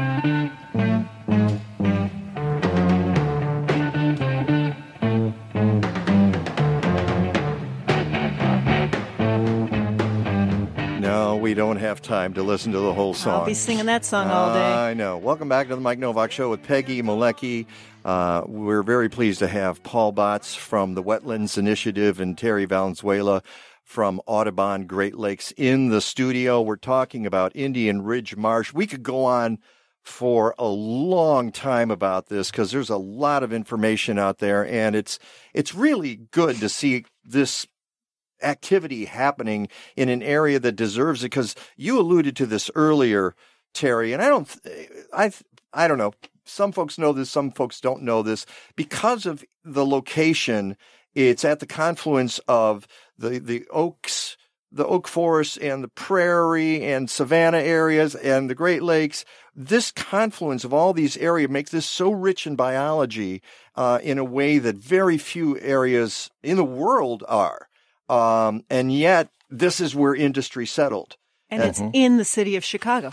It's not Yes. suburban. Some of it Yeah. is, and some this of it, case it is just barely, but Yeah. yes, yeah. yeah, it is literally the far reaches of the city. So your goal is to bring back some of that activity, that biological activity. And what we've learned over the years is that if you create it, they will come. We, it, and it seems like a miracle. It's hard to imagine that could happen, but we've seen it before where you take an area and you restore it and suddenly those critters are back. Um, and I'm hoping the same thing happens here.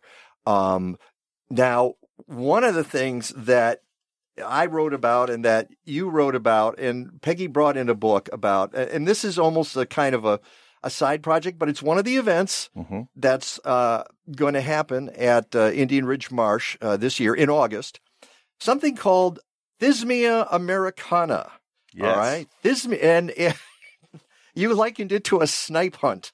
I oh whoa whoa whoa whoa No, he quoted I someone. Did not personally Okay. liken it to a snipe hunt. All right, all right, good. Certain ecologists of my acquaintance have likened it to a snipe. Yes. All right, I will. You're off the hook. Uh, but but be, because it's this plant. Well, not maybe not even a plant. It's hard. It's hard to tell. Yes, it's a plant. It's What a do you mean, not plant. even a plant? Okay, all right. It's barely a plant.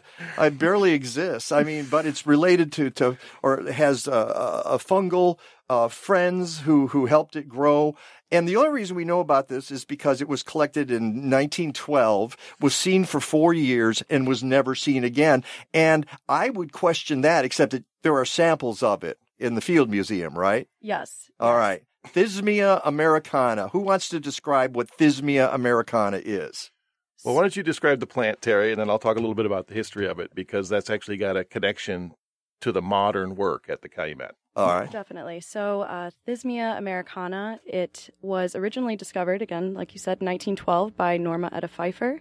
Um, it is a Who, plant. who lived to be 100 years old, yes, by the way. She yes. certainly did. Yeah. Um, and it is no bigger than your thumbnail.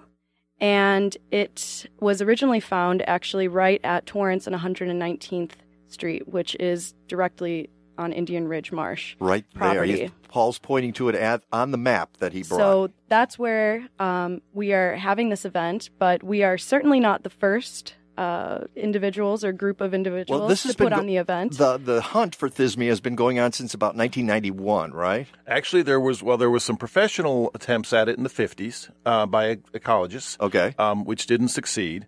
But the first public hunt with volunteers, which is what we're doing this year, did happen in 1991. And there's a little bit of a story there, which Teri and I only heard for the first time at a meeting from a couple of the people who were involved. So you will remember that in 1989, Richard M. Daley was elected mayor. Uh-huh. And one of his very first ideas, public big ideas, was to pave much of what we're talking about for a third airport. Remember that? Yes. The Calumet Airport. Yes. Remember that? Yes. Yes.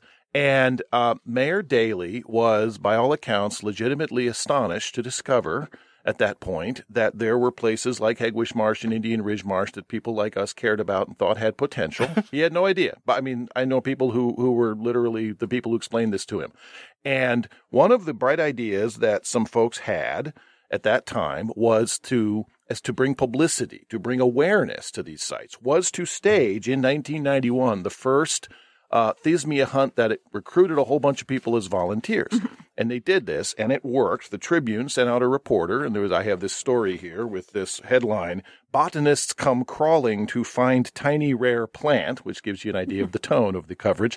Uh, but it was beautiful coverage, As they, as they sneered the bit, yeah. headline out. yeah, but it was a big, beautiful story, and it helped. It helped. Um, Mayor Daley did drop the idea, and a lot of things have changed since then. And then Mayor Daley, But, but he didn't drop it because of Thismia. No, he dropped it because of a lot of things, including this, Right. The uh, and on other issues. But then, to finish the story, he personally really came around. He actually became a big champion of these sites and of the Calumet. He appointed people and created a whole team to work on it. There's a big plan in the 1990s that the city did that we all follow to this day. Right. Uh, and, and like I can remember in the aughts, uh, before he up and decided not to run for office again, Mm-hmm. there was some real activity going on. People were very excited about the region. Uh, and then uh, several things happened. We had a, the, uh, the economy crash. Yep. And we got a new mayor and, and these things have a way of happening and it takes a long time to get them ramped up. Uh, but now it sounds like this is happening again. And people now every year go hunting for Thismia americana, right? Well, not in an organized way every year. When was the last one? Uh, the 16, last one I was in think. 2016, Yeah. and that oh, was I thought it was every year. Well, come on, you got to make it an annual. No, you gotta, no. and Takes a lot of organization and yeah, some training. and you have to crawl on your belly like a reptile Well, in, now- in the Hunt mud. it down. Uh, what? You have to hunt it down. Yes. Well, you gotta look. exactly. Well, the reason why it has such a great pull it's it's because it's the only endemic species to Illinois. So it's only been found here. in this genus Exactly. The the species. Oh, this this species here, but the genus is found. Oh, yeah, there's its, other- Its it has- closest bu- relative is cousins, actually yes. found um, in you know parts of Australia, New Zealand. Right, exactly. And Mm-hmm. folks are trying to figure out how the heck did this get here? Right. Why was it only discovered? You know, and and again, I would look back and say uh, this has got to be a myth, except that you have samples of it in a museum, so it obviously was Yeah. here, but it was fragile and uh, in a very small area. Obviously. And you also have people. I have a, here a journal article from Gerald Wilhelm just a couple of years ago, who's you know the dean, the guru of plant ecology in our region today. And uh, this is an article. There, there are skeptics. You're right, but this is an article uh, from him defending it and talking about that it's not, in fact, a hoax and so forth. Um, we haven't found it yet. We hope we do. And I'm here to tell you that if you come out and volunteer, and you are the person that finds it, okay, you are going to be on the front page of every newspaper we've ever heard of. This is the Wall Street Journal in 1916. That's a, f- I mean, uh, 1916. Listen to me. 2016. 2016. that is a front page Yeah. article and story from the last hunt. So there's your payoff, Yeah. folks. Come help us find this thing on August 4th, which is on that schedule that you Seems have in like a front of you. remote broadcast. Yeah. Uh, And in addition uh, to the hunt itself, I think we are trying to incorporate um, some other ideas and aspects that were not previously incorporated in other hunts. Um, we want to have an open question and answer discussion forum where we will have experts, volunteers, community members discussing the Calumet region, why this region is important, why is Thismia americana gone, and you know what well, can we do? basically they they plopped a farm or or a, a structure on the area where it was originally found, right? Right, Or well, a lot it of was- slag or both. Slag or yeah, That, whatever. And it uh, there were huge uh, restoration projects that uh, the U.S. Army Corps of Engineers carried out at Indian Ridge Mhm. Marsh as well, starting in 2011. So, you know, the areas that, you know, we may have found may have been capped by soil. Uh-huh. So, Right. um, however, uh, one person who has really helped us get this uh, particular Thismia hunt going is Linda Masters, and she told us this incredible, incredible story where um, her and a couple of other experts they actually spread out these little white beads, no bigger than the size of Thismia, and they spread them out at these different sites where you could find Thismia americana. And what they wanted to prove was that even though we couldn't find, they, they spread out these beads, and only about 36 of the beads Yeah, a were low found percentage. Yeah. um, there's still those 550 beads that are still out there. So even though we may not find it, it doesn't mean it's not there. And it's so small you don't see it. Absolutely. Why, y- it's it's likely to be under a leaf or wedged in. Yeah. Uh, you know, um, I saw the uh, you you told me to look at the video, and it was Urban Nature, which is because we've had the Urban Mhm. Nature folks on the show. were on a we couple had 'em- weeks ago, yeah. Yeah, and uh, and uh, they went out to the south side, and the guy's like picking up every rock and piece of plywood and plastic and said, "I'm going to find stuff under here." And he's right. He- This is where you discover stuff. It's Yeah. it's hiding. A lot of the stuff is hiding. Nature But- adapts. Yeah. Yeah. But And, uh, you know, you were going back to the hoax. Yes. That's why I went and, and dug out Flora of the Chicago Region, which is a 1927 book. I was like, is it going to be included in here? And it is. It's in there. You- it's you've in got it here. bookmarked. You could shoot- Yeah, it's it's actually item 544. It's a sedgy swamp associated with Selaginella apus near Lake Calumet. It's a remarkable discovery, quote, no related plants within many hundreds of miles, the genus never before found in America. Actually, America. thousands of miles. from, from Dr. Coles. and it says, quote, the type plant is in the Field Museum herbarium. As it is to this day. Yeah. Uh, I And have to. listed in the orchid family in here. Uh, Ellie, I don't know if you have a chance. Come in here for a second. I wanted to, because you mentioned, yeah, she doesn't want to do this, but I, I want her in here. But what you're pointing out here with the Thismia, uh, and, and you've got all these other, I don't want to overshadow everything with Thismia americana, but it's sexy. Okay. And this is how you draw. It's marketing. And, and why, why shouldn't our wetlands be marketed and, and get people out there and excited about being part of it? And the reason I bring in Ellie, because your first paying job was working. Hop on over by the mic Just, here. just, just lean into the mic. Tell us real Do I sound okay? Yeah, Okay. you're, you're fine. You sound Yeah, wonderful. So it was the summer of 2017. Um, I just graduated from Loyola. I was looking for just a basic ecological restoration job to get my feet wet. I actually applied for a job at Audubon Great Lakes. Her feet wet. She said feet- feet wet.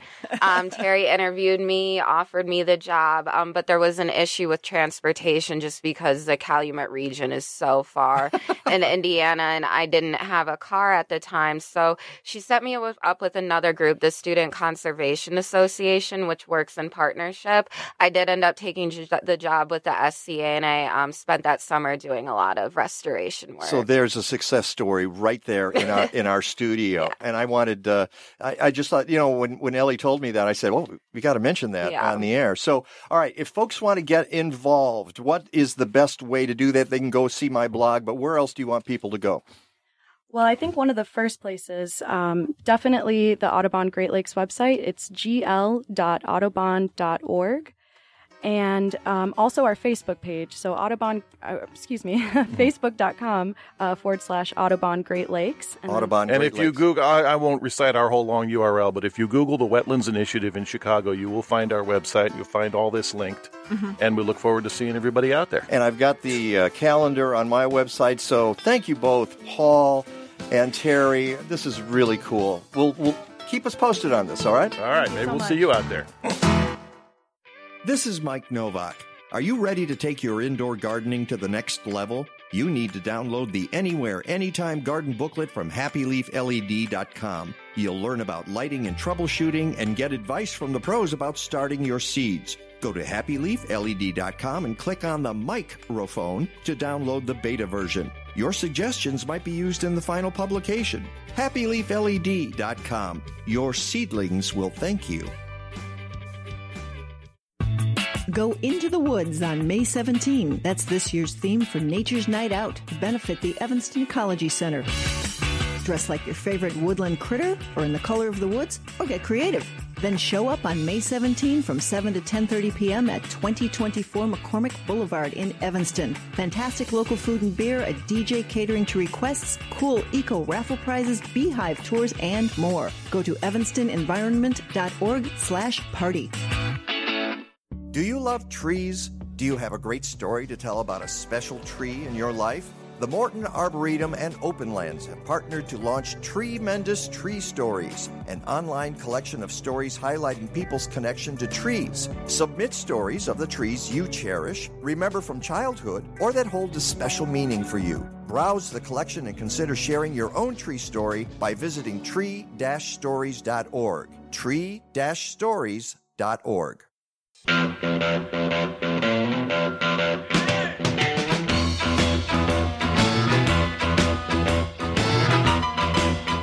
we're doing a roots rock show today. All right, welcome back to the Mike Novak Show with Peggy Malecki. Before we go to meteorologist Rick DeMaio, who's got a lot to talk to us about, um, I had uh, one more thing that Teri, I mentioned uh, during the break. Those of you listening on Facebook probably heard it. Uh, you had a work day yesterday, and it was snowing and raining, and yet you had a bunch of people show up, didn't you? Well, I wouldn't exactly say a bunch of people, but we had some uh, dedicated volunteers who came out. Um, we collected trash along a 122nd Avenue, and uh, we were quite successful. We have pictures to prove it. Uh, How many and- bags did you collect? Um, roughly eight bags of trash. Wow. Um, And, you know, we got the thumbs up and the honks from the truck drivers that are going through this Uh-huh. industrial area just to let us know that they supported our work. So that was a good feeling. So you, there's lots you can do. You can pick up trash. You can plant, put plants in. You can um, uh, chop buckthorn. and- Seed collecting seed is a big thing. Yep. and get on your belly and look for Thismia americana While you're out there, While you're out there. All right, let's go to meteorologist Rick DeMille. Rick, uh, thank you for the last couple of days. What? Oh, he's not. He's not here. Uh, he hung up. He hung up. he hung up while he was disconnected, so- I just like the, uh, the way you said that, Andrews. Uh, uh, he left. He hung up. He hung up. Okay, great. Well, uh, we'll we'll have him uh, right back. Uh, well, we, you guys get a couple. You get bonus time here.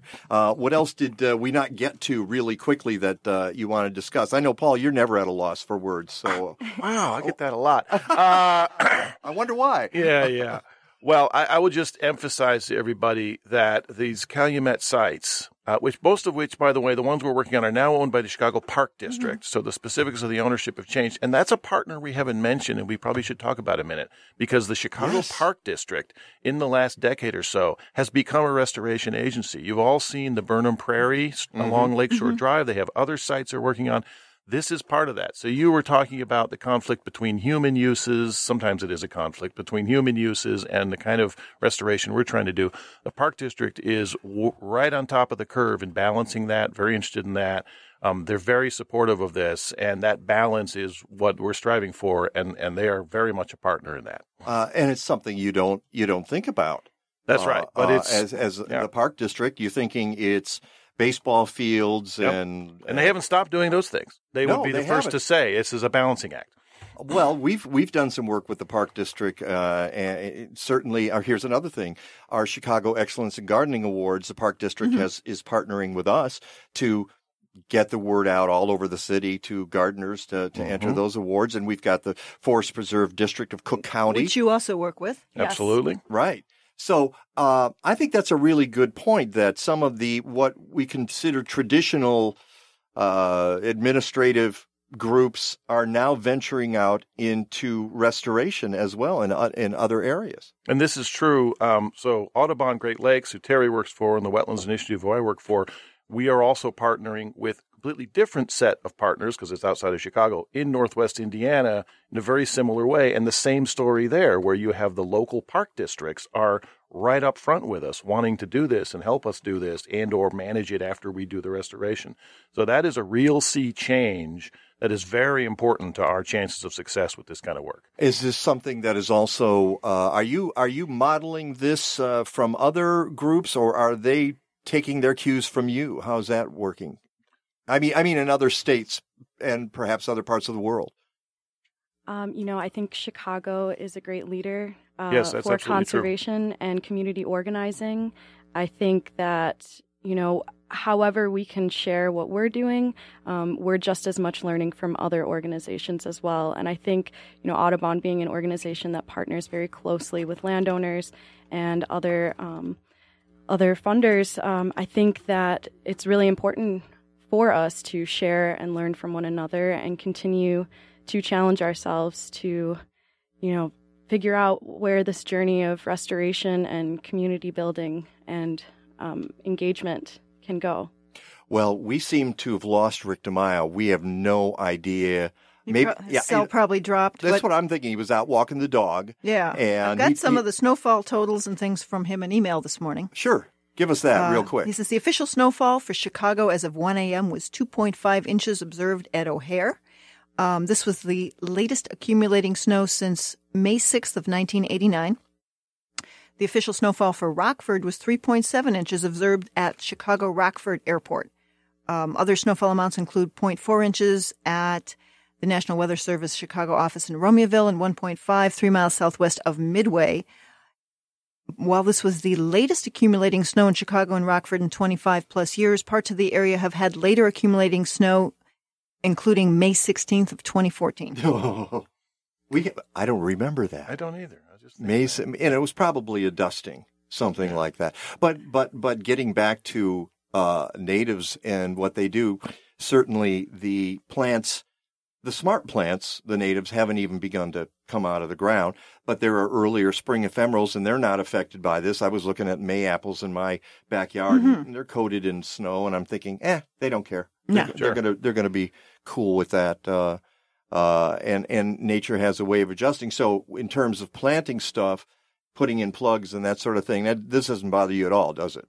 No, certainly not. And even the warmer season, uh, things are starting to come up. Um, just you know, bergamot's starting to pop up, and Ah. yes, and, Yeah, and I- the grasses. So I, I think if you go out to any of your local natural areas, you'll certainly see um, it's starting to green up. You know, in our shop, we often get every year. There's when there's a big summer drought, for example, which some years we've had them. Wetlands Initiative, we get the phone calls of uh, concerned members and supporters saying, "Oh my God, the wetlands are all going to die. They're all drying up." Right, which is Yeah. sort of the opposite of what we had yesterday. And our answer, our ecologist's answer is relax. The wetlands evolved for millions of years to be flexible, dynamic, year to year. They deal with the wetlands will be just fine. Well, yeah, that's uh, um, uh, y- y- something you can do. Uh, I'm sorry, I got distracted here for a second. Um, rain gardens are the same way. Mhm. Right. They will they will dry out and they will have water, and they are the plants are adapted to to do both. Yeah. Peggy, you had a forecast. You wanted to get to that. Uh, and this came from Rick as well. That we're supposed to have several periods of rain through Wednesday, according to the National Weather Service. Today, uh, coolest north, warmest south, 45 to 59 degrees. Monday, uh, coolest lakeside, 50 to 62 degrees, 100% chance of rain, mostly in the morning. Uh, on which day? Monday, tomorrow. Yeah, the, we, we go right back into the rain. Yep, rain likely Tuesday, 60% chance. Coolest lakeside again, 48 to 68 degrees. Wednesday, uh, 40% chance of rain and thunderstorms. Warmest well to the south, 58 to 72. All right, we've got Rick on the phone. There's Rick. All right, let's go to Rick. You got two minutes, dude. Yeah, I don't know what happened there. I'm out walking my dog. Next thing you know, reception went away and actually came back to my apartment to get connected from a hard line. So I really apologize for that. So, uh, all right. So quickly, what do you guys want to talk about? We were just running through the forecast We here. we did we did a, a quick I ana- heard that part. Yeah. yeah the quick analysis of the snow. We didn't it didn't turn out to be as bad a storm basically as folks thought, right? No, it actually it turned out to be exactly what I thought. I mean, I predicted two to three inches of snow at O'Hare and three to four north. No, I'm serious. I thought the Weather Service went completely too much snow because of what happened on the 14th of April, and that happens a lot in the world of weather. You miss one, and you kind of go twice as hard as the next one. You know what? You know, as scientists, you all learn from maybe over forecasting, but the bottom line in the end, um, this ended up being more of a precipitation event. Look at the liquid, and I think I sent you guys some information on that. Some areas of the Chicagoland area got 1.25 to 1.50 inches of water. Mm-hmm. And then Peg running down the forecast there, I don't know if you mentioned, but we can see as much as three inches of additional rain by the time we get to Wednesday. So next week, instead of talking about snow, we'll be probably talking about funny. Wow. Wow. Okay. That well, that that gave us a, a good insight of what, into what's going to happen. We'll figure out the phones, Rick, and uh, we'll we'll talk to you next week. Okay. No, that that we we figured it out. That was all my bad. I'm sorry about that, guys. no problem. Uh, until next time, go green or go home. Stadler? Yeah, what? Is that it? Yes, it's over. How'd you like it? I don't know. I slept through the whole thing. Well, you didn't miss much.